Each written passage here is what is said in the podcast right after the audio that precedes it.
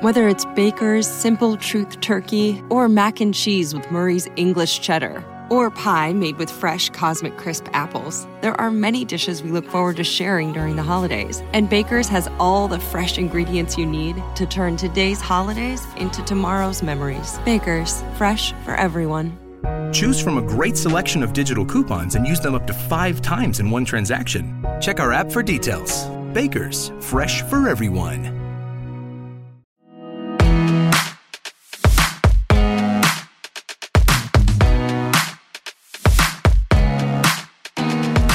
In the week that saw filming for this year's Love Island begin, a guy have his card declined in the first dates restaurant, and Simon Cowell went vegan, this is Series Linked. I'm Emma Bullimore from the TV Times, and this is Mark Jefferies from The Mirror. Hiya, Jeffers. Hey, how's it going? Good, thank you. Well, on this week's episode of the podcast, dedicated to everything on the box that's both on and in demand, the one and only Susanna Reid will be with us in the studio. We'll talk about the return of Bake Off, and Karl Pilkington chooses his box set to watch before you die. You're listening to Series Linked, the podcast for TV fans by TV fans. Hi Jeffers, how you doing? I'm really good, yeah. I'm, Bit achy? I'm, I'm relieved. I've finally finished all the marathon training. It's done and dusted. It's out the way. I can concentrate on my main love of just watching telly from now on and putting my feet up, yeah. And you've got the perfect excuse because, you know, you've done enough exercise for about six years.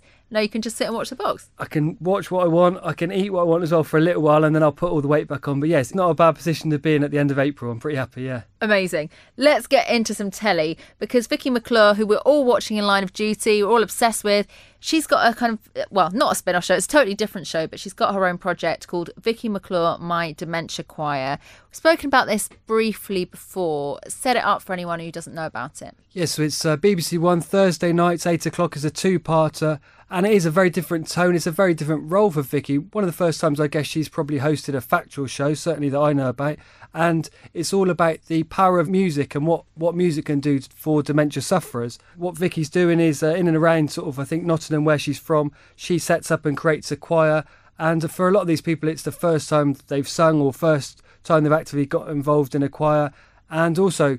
I think it's good that it gets some of them maybe out of the house and doing something new. And it, it seems to spark some great memories, spark some great stories. And it's a really, really emotional watch. I don't know about you, but it, but I shed a few tears. It, there's a few laughs in there as well. But it's it's basically d- dementia sufferers, and that it, it's really hard to watch at times, isn't it? Yeah, I mean, I would generally avoid anything with dementia in the title, to be honest. Do you remember um, there was that drama Care a little while ago with Sheridan Smith? I, I had to watch that for work and really didn't want to. I think it's dementia is so cruel in a way that nothing else is and it's really hard. So i kind of sat down to watch this thinking oh god. But actually vicky mcclure is you know, this is her first time presenting, as far as I know, and so you didn't know what she was going to be like. But she's so warm and so genuinely passionate about what she's doing, and it is a personal story. You know, this isn't just let's give her a project. You know, it is based where she lives. She talks about the fact that she lost her grandmother to dementia, um, and it does feel very personal. So actually, although it was very sad in places, and it is, it is uplifting, and it's also scientifically quite interesting to see how you know at a time when people are losing the power of them of their brain, actually music it's not necessarily able to reverse it, but it's able to kind of give you a few moments back with that person. That's what they were trying to say. So that's really interesting. And then the human interest side of it is, you know, r- really, I think they've they've chosen really good participants.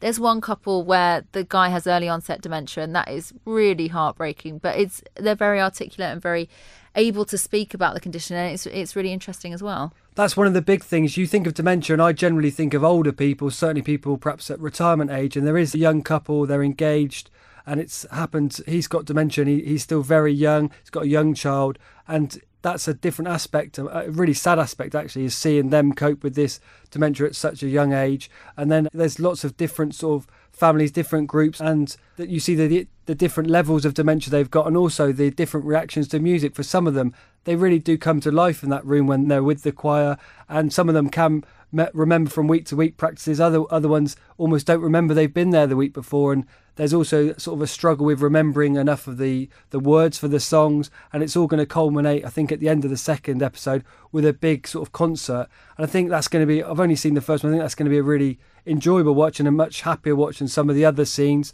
I also really hope, from Vicky's point of view, this maybe is going to prompt another series. And I'd really like to see other choirs being sort of developed around the country because it seems to be a really positive thing for dementia sufferers. So it's, it's a great TV program. And also, I think it could be sort of the start of a really great campaign that Vicky's kicked off here It's kind of amazing that she's managed to wrestle this show off Gareth Malone. Not not that he was necessarily in the frame, but he does all of the choir shows, and he would have been great on this. But Vicky's, you know, I wasn't, I didn't really know what to expect, and I thought she was brilliant. It's mainly perhaps due to that her grandmother having dementia. Um, she passed away in 2015, so there is that real connection to it. So it's a real passionate project for her as well. So whether she it would be the same if it was someone who didn't have that family connection, I'm not sure, but but it's a perfect fit for Vicky, I think. But sometimes actors, you know, people who aren't presenters look a bit uncomfortable in that role. But what's great, she's kind of got that sort of Davina touch about her that she's able to talk to the contributors and immediately make it feel like she's friends with them and she's there for them. But she lets them shine. She doesn't try to sort of. Uh, you know, be the hero of the piece. A couple of times she says, "Well, don't look at me. It's not about me. Go and talk to them." So I think, I think it's you know all credit to her maybe Martin Compston could do one next, and then Adrian Dunbar the week after. Yeah, I think the key is they've got to have it's got to be relevant, hasn't it? Mm. There's got to be the right connection. I think um, Vicky wouldn't have chosen this or wouldn't have, wouldn't taken this on if it, if she didn't have the connection. And she's yeah, she's a great presenter. I'd, I'd love to see her doing more serious, more factual stuff now. I think. Brilliant. Okay, thumbs up from us. Watch it, and it's it's not too harrowing. Yeah, it is uplifting as well. Let's talk about Bake Off, or more specifically, Bake Off the Professionals. Are you a fan of this in general, Jeffers? I must admit, I didn't watch much of this last time. It, it doesn't have the same sort of impact uh, around people talking about it as the main show. This is Tuesday nights, eight o'clock. I think actually you could watch this on catch up on for a few days afterwards, and you know, no one at work's going to be spoiling the result of this one, are they? Who's gone or who, who's got who's got through and that kind of thing. In that sense, if you like the Bake Off process, I think it's probably still worth watching.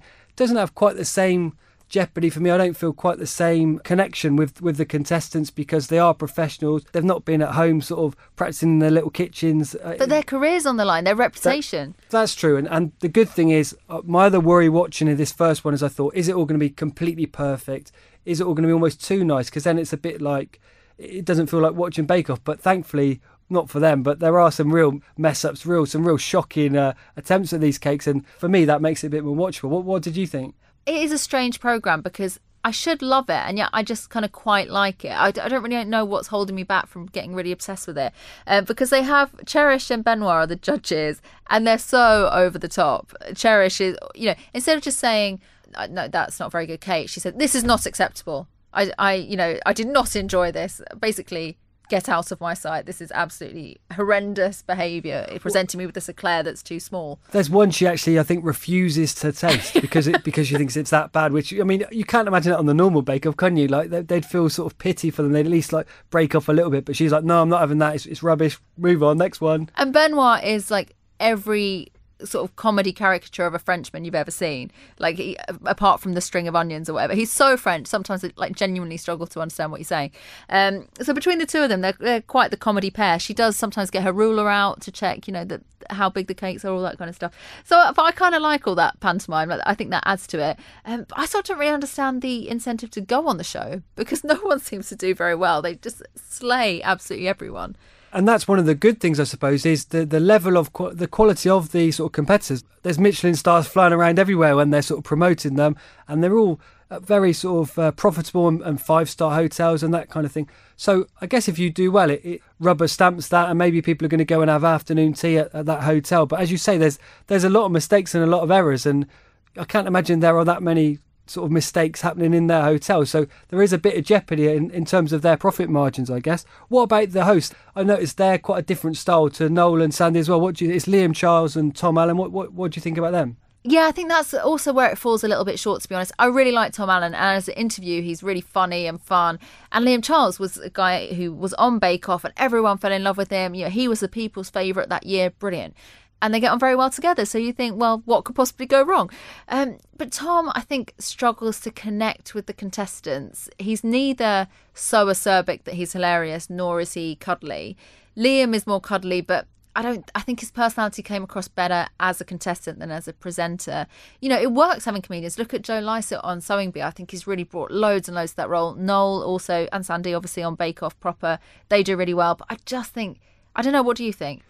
I think they've got a really tough act to follow, haven't they? I, I really like Noel Fielding and Sandy. They're never going to compete with them, or never. It's very unlikely that they're going to get similar hosts or, or hosts that are ab- as big personality wise as them they're just okay for me. They're they're doing a, a, fairly solid job, and I think that's probably the case with the whole show. It's not it's something I might watch if it was on, but it's not something I'm going to sort of be rushing home to watch or anything like that. It's a little bit like with MasterChef, and that you have MasterChef the professionals. I've never really quite got into that one as much. I don't feel myself rooting quite as much for the contestants as I do in the in the way of the normal sort of Joe Public and so it, it's it's an okay thing to watch. And and obviously some of the creations are absolutely incredible because they've got such a great level of skill. But it doesn't really blow me away in the way that the, the normal bake off can some weeks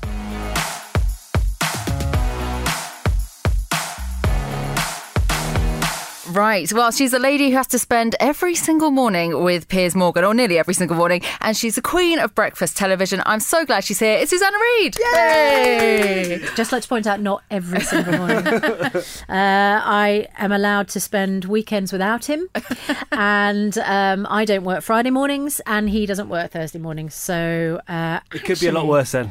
honestly, it's a small proportion of my mornings are spent alongside Piers Morgan. And he comes in fairly late, right? So yeah, he, uh, honestly, the studio's around the corner from where he lives. I don't know how he organised that because ITV obviously moved from the South Bank to Television Centre, my old home, uh, where I used to broadcast in a different role for the BBC. Um, but I mean, you know, it's two and a half minutes from where he lives. Um, and a little bit of a longer journey for me. And also, he thinks he doesn't need quite as much hair and makeup help Sure. Don't know if we should point out to him, perhaps he does. But I come in a little earlier because in the world of television, the ladies require a few more applications from the trowel. That, and does that mean sometimes when the show starts, he's not quite had his full slap on? Does he look a bit shiny for the first half an hour? Do you know what? He goes in with a kind of a couple of minutes to spare, and they manage to make him look presentable. I mean, all credit to the hair and makeup team, you know. And uh, there's always a slight panic when we're sitting down. Uh, just before six because quite often he hasn't made it into the studio at the same time as the rest of us. But he loves that jeopardy, absolutely loves it. And I think, to be honest, one of the great things about the dynamism of Good Morning Britain is actually, if he wasn't there at six, it's not that we. I mean, obviously we'd miss him, but it's part of the kind of drama of the show, isn't it? It's part of the, you know, if he came in a couple of seconds late, we'd make it part of the programme. And this episode is dropping basically on the fifth anniversary of Good Morning Britain by, by about a day. Yeah. And you said critics said, "Oh, never last." I remember the tabloids were really excited about trying to slag it off at the time, and look at you now. So yeah. I mean, it must be a really nice moment to reflect. I I kind of uh, compare it to one of those awful scenes where those little seal pups kind of make their way out onto the beach and they get clubbed. You know, it's that absolutely the critics were were out to get us. And I remember that launch uh, back in 2014. Um, and it just felt like you know, we had to have nerves of steel to make sure that you know we ploughed on and produced the absolute best show we could. And um, we proved all the critics wrong. And five years later happy anniversary to us which is fantastic. Absolutely. Because also they're out for you specifically as well because you'd been so bbc before or perceived in that way. There was always that thing wasn't there about people moving uh, and making that transition. But um, you know, it's worked and I'm so happy. You know, I was really happy doing what I did back at the BBC. I'm really happy doing what I do at ITV. I'm very lucky to, you know, have made that move and uh, and for it to have been so successful. So yeah, it's, it's great. And I'm still friends with all my friends over at BBC Breakfast, despite Piers's best efforts to put a wedge between us and um, and them. Just one more on that. Looking back now, I guess there's a bit of time that's gone past. What What do you remember? Was it really? It was obviously a big decision, but were you particularly nervous on, on the first day? Do you remember being really nervous, or did you just want to get on with it? Because there was a bit of a gap between you sort of being on BBC and then moving across, wasn't there? A few months, I remember. There was. Um, I remember being just really excited. I mean when I look back, you know, it was such a massive opportunity to launch uh, a new show in that slot for ITV. I'd just come back from uh, the tour of Strictly. I'd finished up in Salford for BBC Breakfast. The whole Strictly journey had been so exciting. You know, I was really kind of. I was just enjoying a really kind of dynamic time in my life. Obviously, other stuff was going on as well, but I was really excited to be starting on this new project. And I remember sitting down on that very first morning, and Ben Shephard said, he looked at me and he said, Enjoy it because you never get a second chance to do this again. And I just thought that is absolutely right. You know, people say you never get the second chance to make a first impression, but it's something very special about launching a program. You know, you never you're never going to have that whole program again. So just go out there and enjoy it. And we absolutely did. It's great. And what would be some of the highlights for you? You've obviously been recently BAFTA nominated. I guess they would definitely be amongst the highs, but any others that, that from through your minds? We've been so lucky and honoured with the awards actually, because yeah, BAFTA nominated. We got an RTS nomination for the first time. We were nominated for a National Television Award. So yeah, we've been really, really lucky with the awards. And then I, I won the TRIC Journalist of the Year, Presenter of the Year awards. Uh, very first year. And the National Reality Television Awards, had a clutch of those as well. So, you know, obviously, viewers are loving it because they're flocking to the program in ever greater numbers. We're at a record high in terms of the numbers of people watching the show, the numbers of people, you know, the share of the audience at that time of the morning. You know, we've reached our kind of five year high.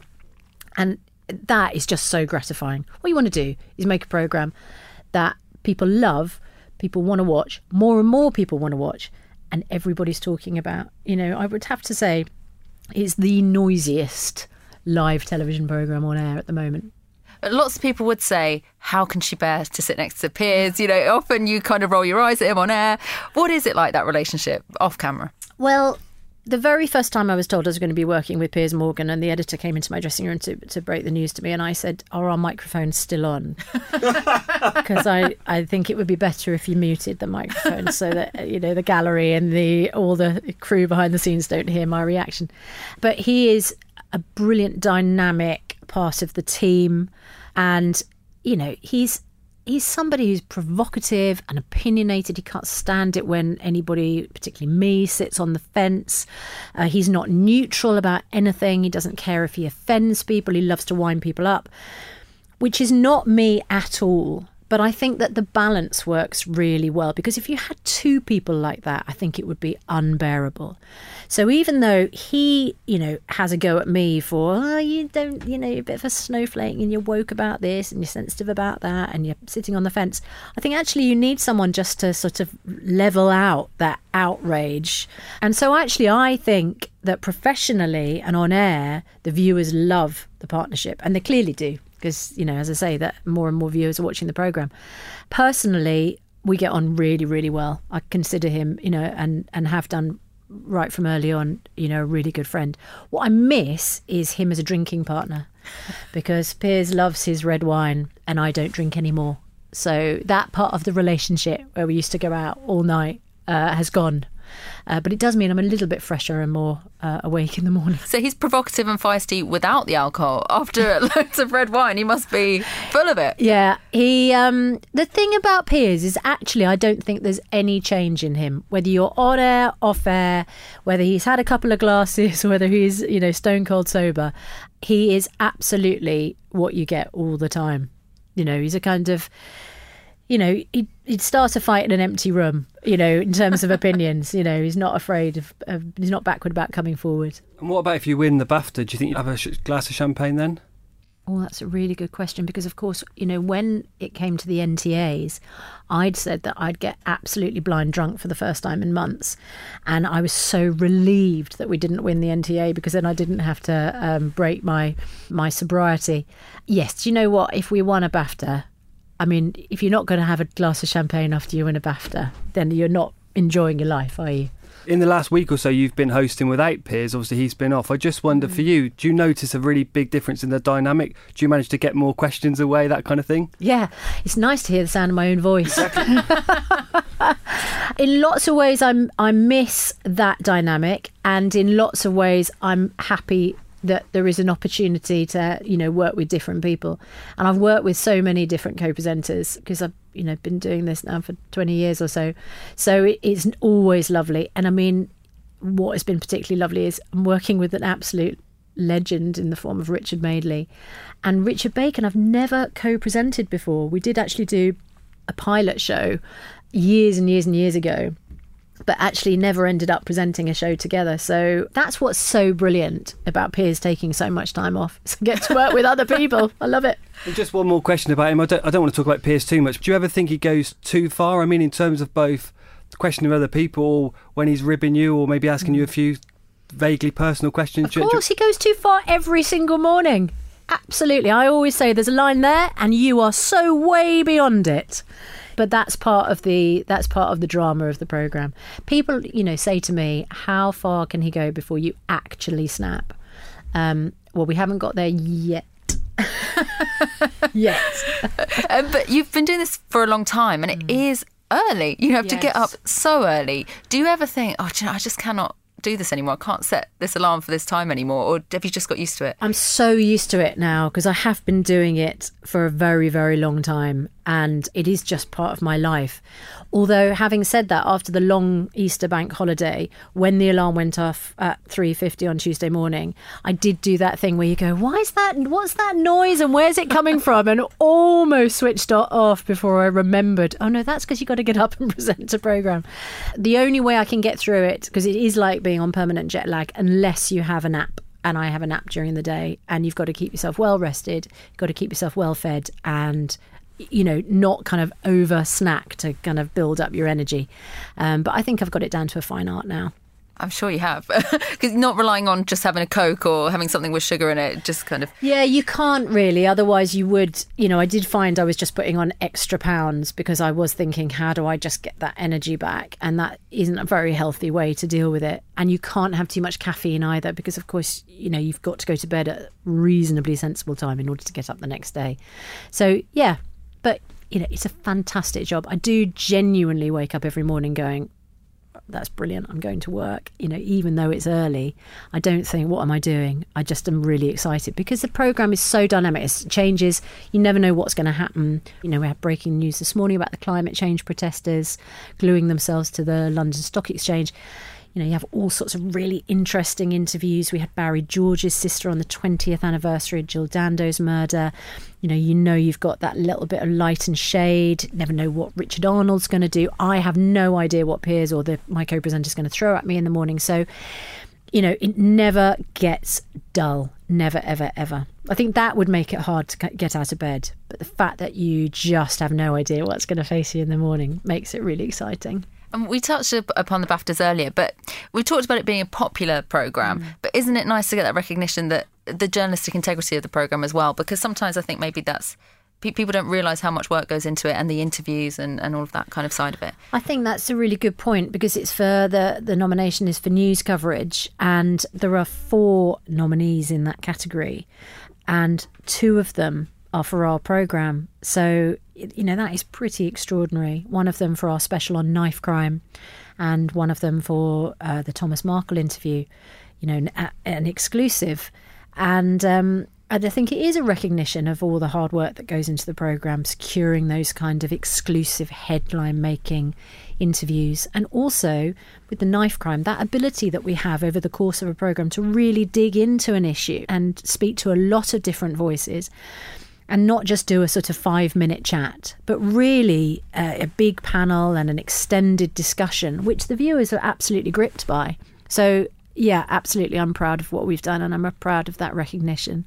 And at the other end of the scale, you're being used in comedy as well, Susanna. So, uh, Susanna Fielding, who played Jenny Gresham in uh, the new Alan Partridge this time, she said she based based her almost her whole character on you. She said I did study quite a lot of Susanna Reid's straight face indignation, The eye rolls, yeah, women- the exasperation. women who are desperately trying to not look disappointed that they're with their on-screen partner. So, I mean, what did you think about that?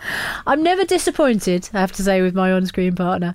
But yeah, I did recognise some of the facial expressions. I have to say, it's very flattering to be sort of channeled as a muse for um, for a comedy.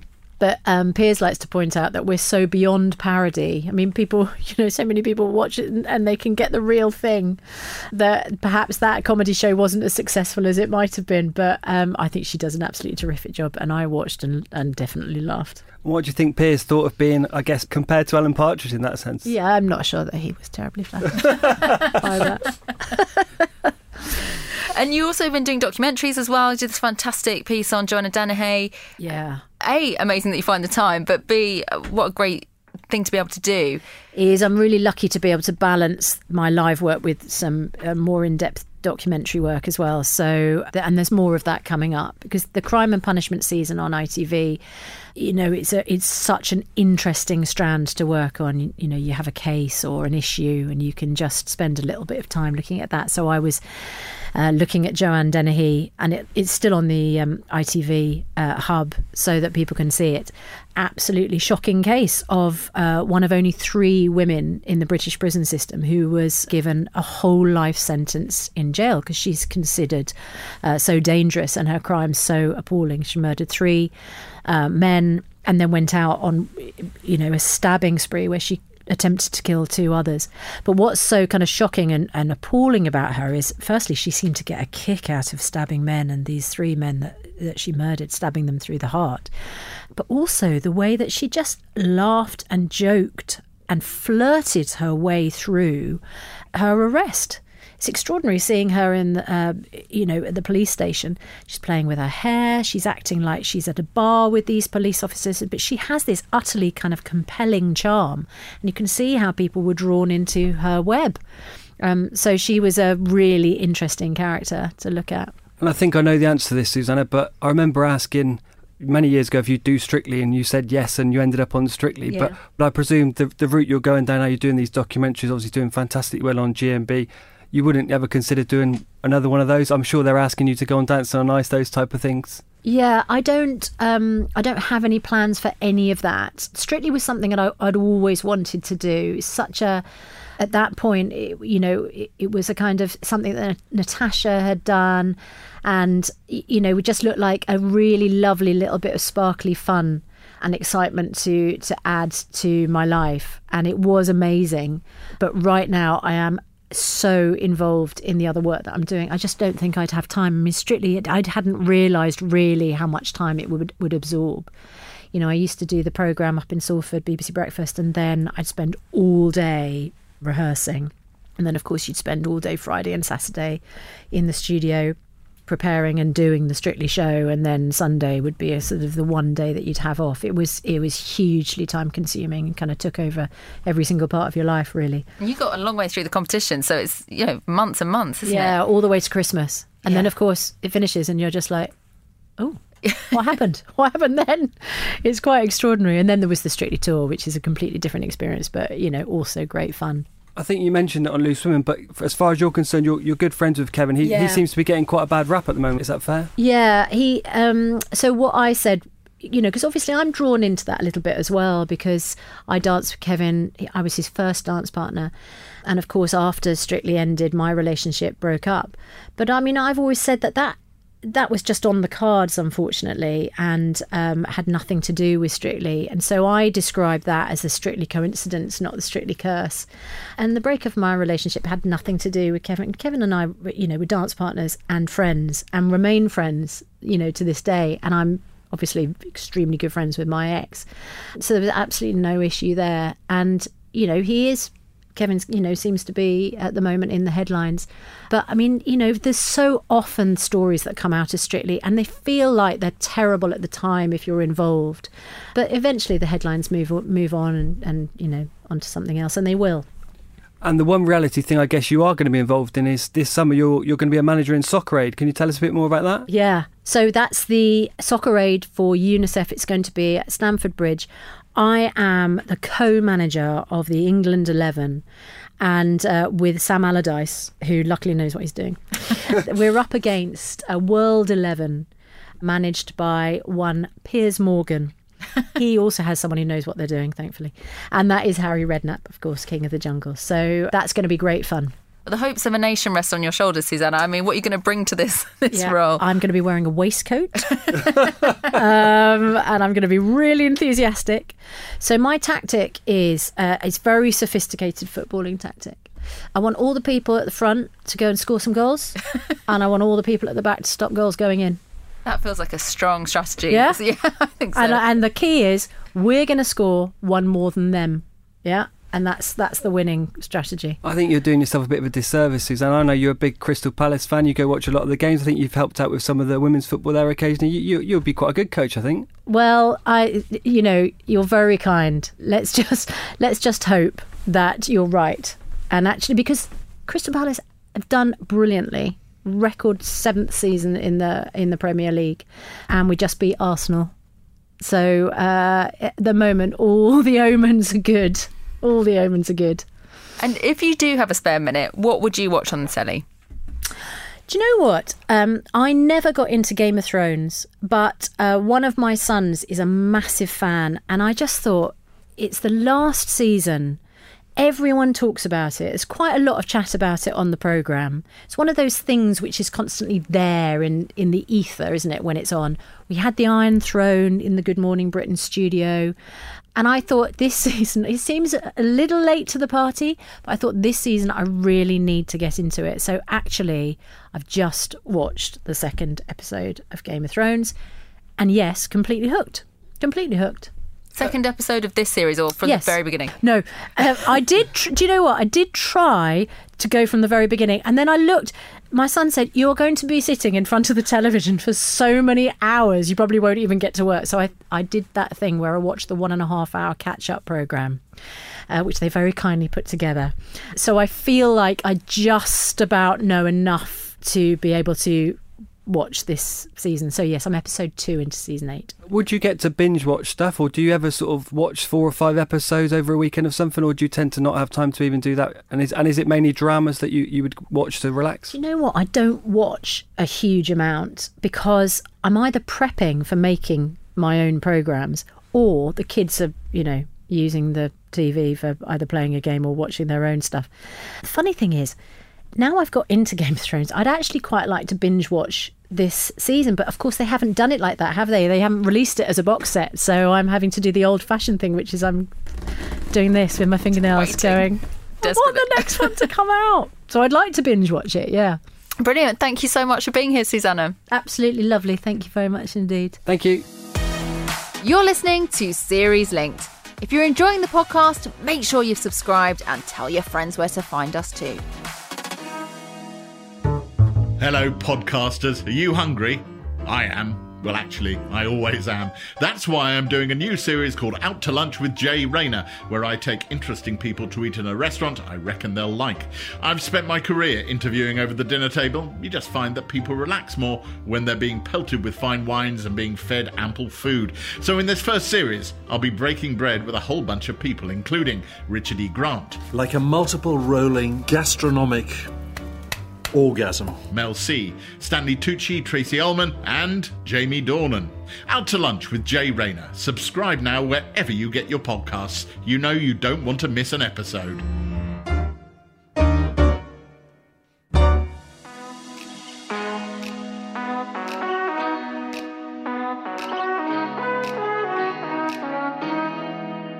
So last week saw the return of what I think is an underrated gem. I love it. This is Richard Ayoade's Travel Man, where he and a comedian friend go travelling for 48 hours. They kind of take a little sideways look at a place. It's on all four if you want to check it out.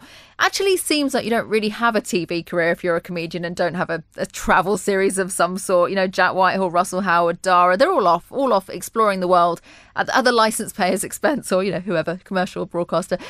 Let's move comedians to one side. But Jeffers, my big question to you this week is what, so perhaps more unlikely person from the box would you like to see record a travel series?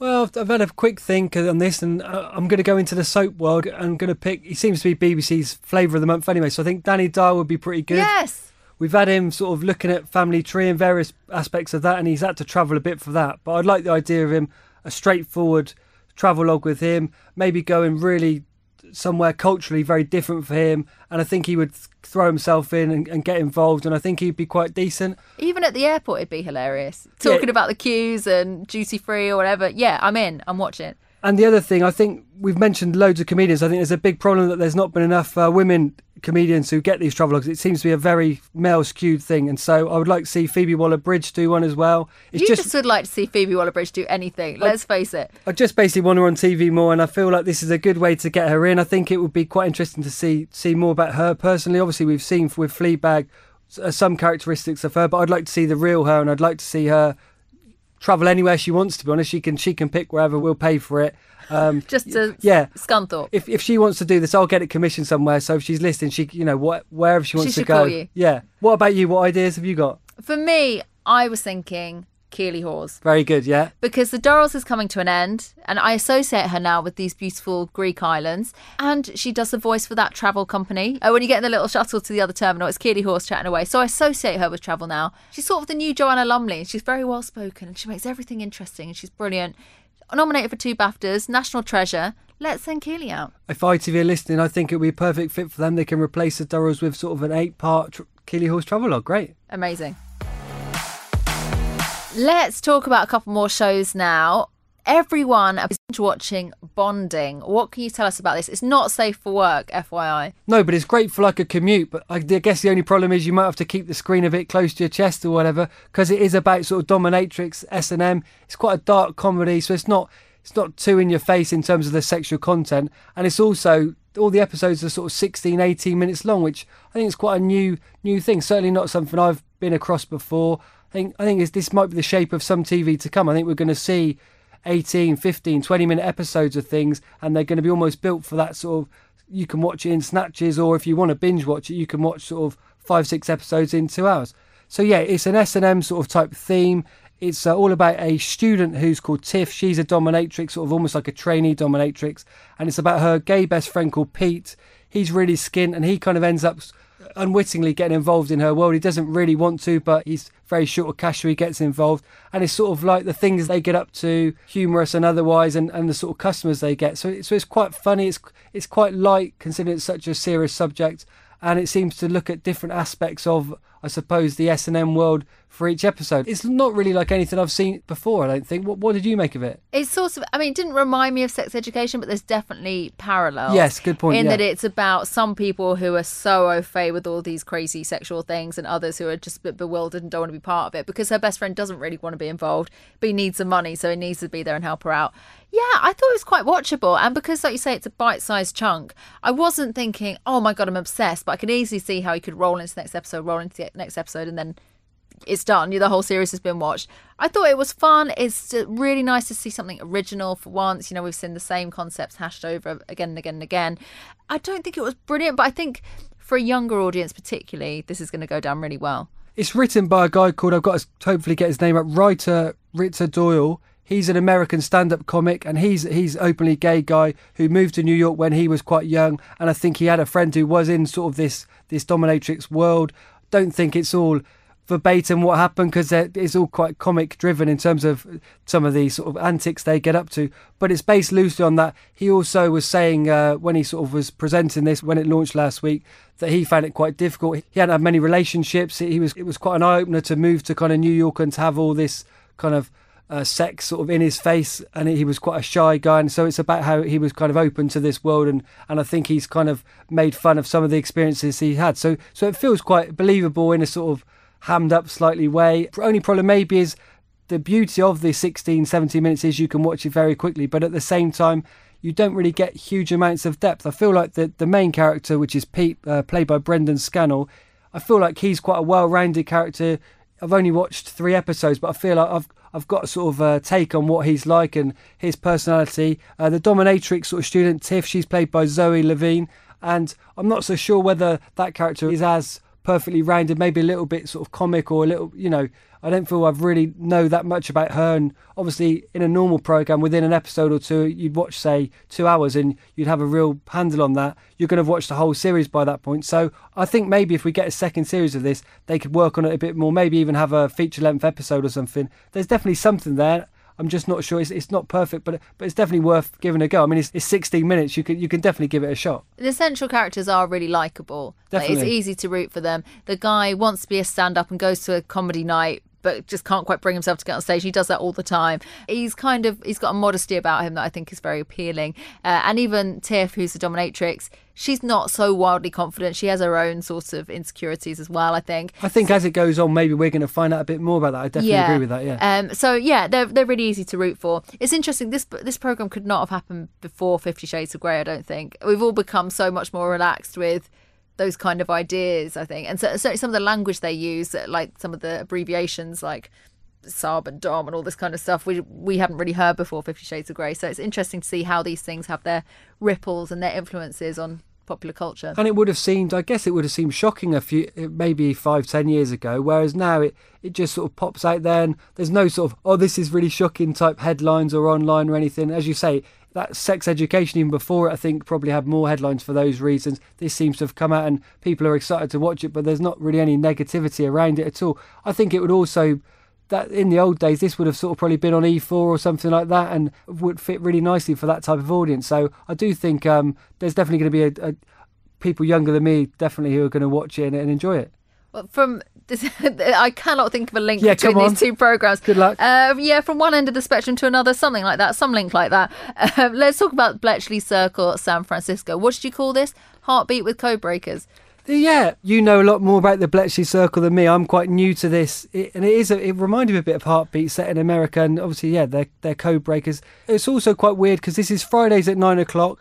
A, a, slot Cold Feet went in for a while, I think, and, and, and struggled with, and we've only got four episodes here because I think the first half of this series went out uh, about a year ago, and, and we've now got four parts. So I don't feel like ITV necessarily committing to this for the long term. I mean, what, what do you make of it? Well, Bletchley Circle first time round was a massive hit. It was really popular, did well, and it's about four women in the UK, just as the war had finished, they played this huge role in cracking the Enigma code, and then they had to go back to real life, and then they got involved in so- solving murders. It's a great classic ITV kind of concept, and it worked, and great women at the centre of it. Brilliant. Anna Maxwell Martin was in it. Fantastic. Um, now, this spin off to San Francisco, I feel is a bit ropey, if I'm honest. So, two of the characters, Millie and Jean, for sort of very flimsy reasons, decide to go off to America. And the, the first part of that series, I can kind of see why they've chopped it in half because the first part is about them deciding to stay in America. And, uh, you okay. know, okay, yeah, we're, we're committed to this now, we're going to stay. And the second part, they're there.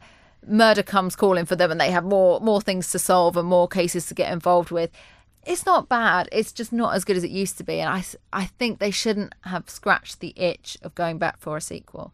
But there are drugs involved. The storyline's not too bad. I was quite hooked on, uh, you know, what was happening on there. They're, they're obviously cracking some code, surprise, surprise, um, and to try and work out where these drugs have come from and who they're dealing with, and, and obviously trying to get an arrest as well. I didn't mind the storyline itself. The performances are okay. It's set in the 1950s. I'm sure there's a lot of people who like this kind of stuff. As I said, it reminded me a bit of Heartbeat it's just not a Friday night show for me. This, if they're going to go with it, this should really be on a, on a Sunday night. I would have held this back and maybe done it at a Sunday sort of eight o'clock or nine o'clock. And it feels like that's a natural home for this kind of show. I feel like anyone who does want to watch it probably isn't going to be watching it at that time. So hopefully some people will catch up on the hub. But it feels like it's been sort of thrown away there. And I, I guess this probably will be the last time we see the Bletchley Circle, right?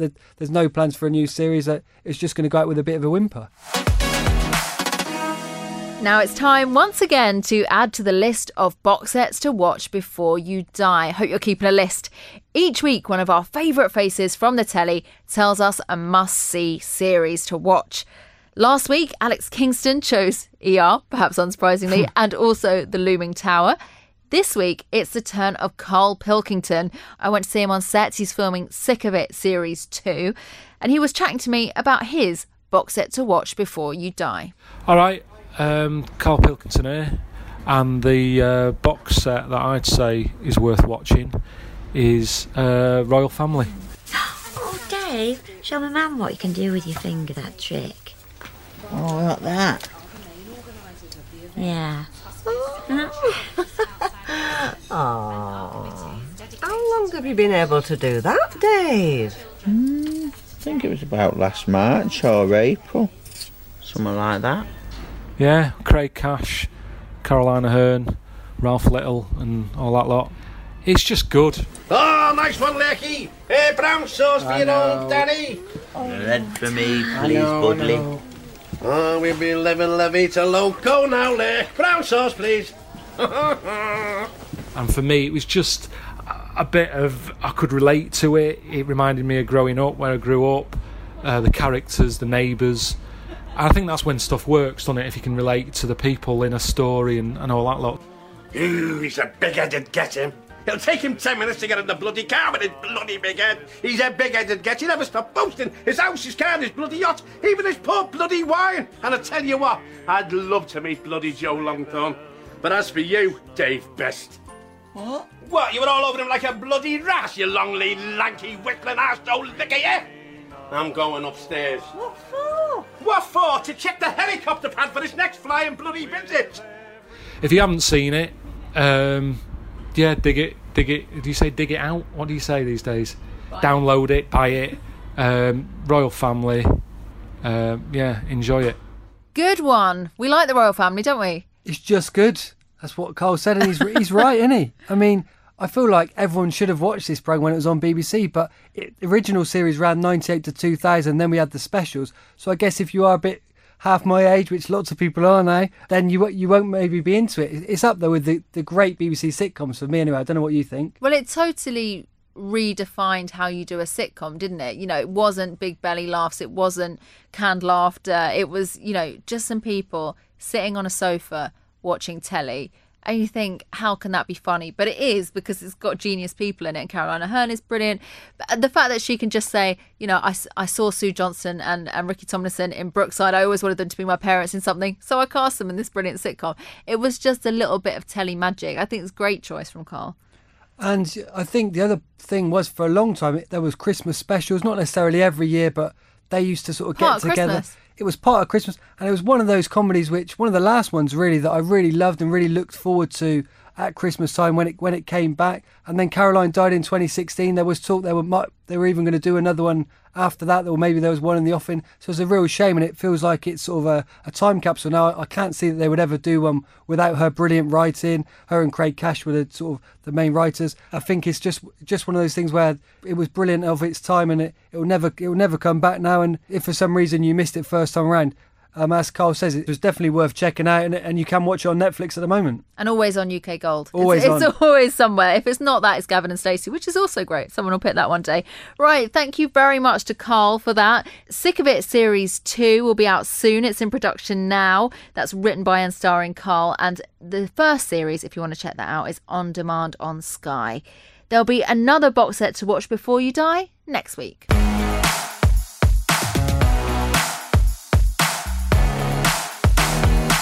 So we're nearly out of time for this week's episode, but as ever, we need to scan across our EPGs and hazard a little guess at what we'll be talking about, not just next week, but also next month and next year. Jeffers, even with your limited post marathon powers, I know this is going to be amazing. Many people's favourite part of the podcast. Here we go.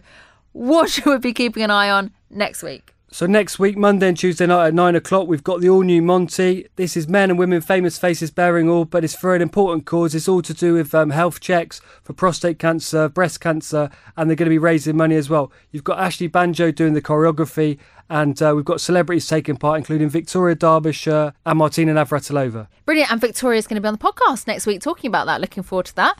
How about next month? I'm cheating a little bit because it's just past the month, but we have got Big Little Lies coming back season two. Very exciting. Love it. It's got the US premiere date of June the 9th. Because of the time difference here, it'll be June the 10th here, early hours of the morning, and then there's going to be a repeat in prime time on June the 10th. That's on Sky Atlantic and Now TV. So just like Game of Thrones, you'll be able to get up and watch it really early. Exactly the same. Yeah, I think it's 2 a.m., but yeah, it has got that prime time slot on the Monday as well. So I can't wait to watch that. Me too. Meryl Streep's going to be in it. It's going to be brilliant. Right, next year. Yeah, the last one today, we've got The English Game. This is a new Julian Fellowes drama. It's about the origins of football, and there's been some casting news this week. We've got a friend of the podcast, Craig Parkinson. He's going to be in it. Edward Holcroft from Kingsman, and Charlotte Hope, who was in Les Mis. So it's a decent cast, and Julian Fellowes generally with these period drama stuff, he knows what he's doing. So I think that could be pretty decent. That's a six-parter.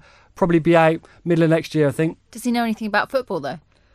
Well, he doesn't strike me as a massive football fan, does he? You know, compared to someone like Susanna, who I know goes a lot, but it'll be the historical aspects, I think, of how it started and how it how it began, and he, he generally knows his stuff when it comes to that. Excellent. Lots for us to look forward to then, not least of all Big Little Lies. Can't wait.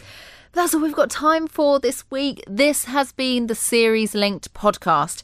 If you've enjoyed it, and obviously we really hope that you have, please go on, give us a five star rating and a review if you're feeling nice. And make sure you've subscribed as well so the next episode is ready and waiting for you when it drops next Tuesday. For now, though, bye bye. See you next week.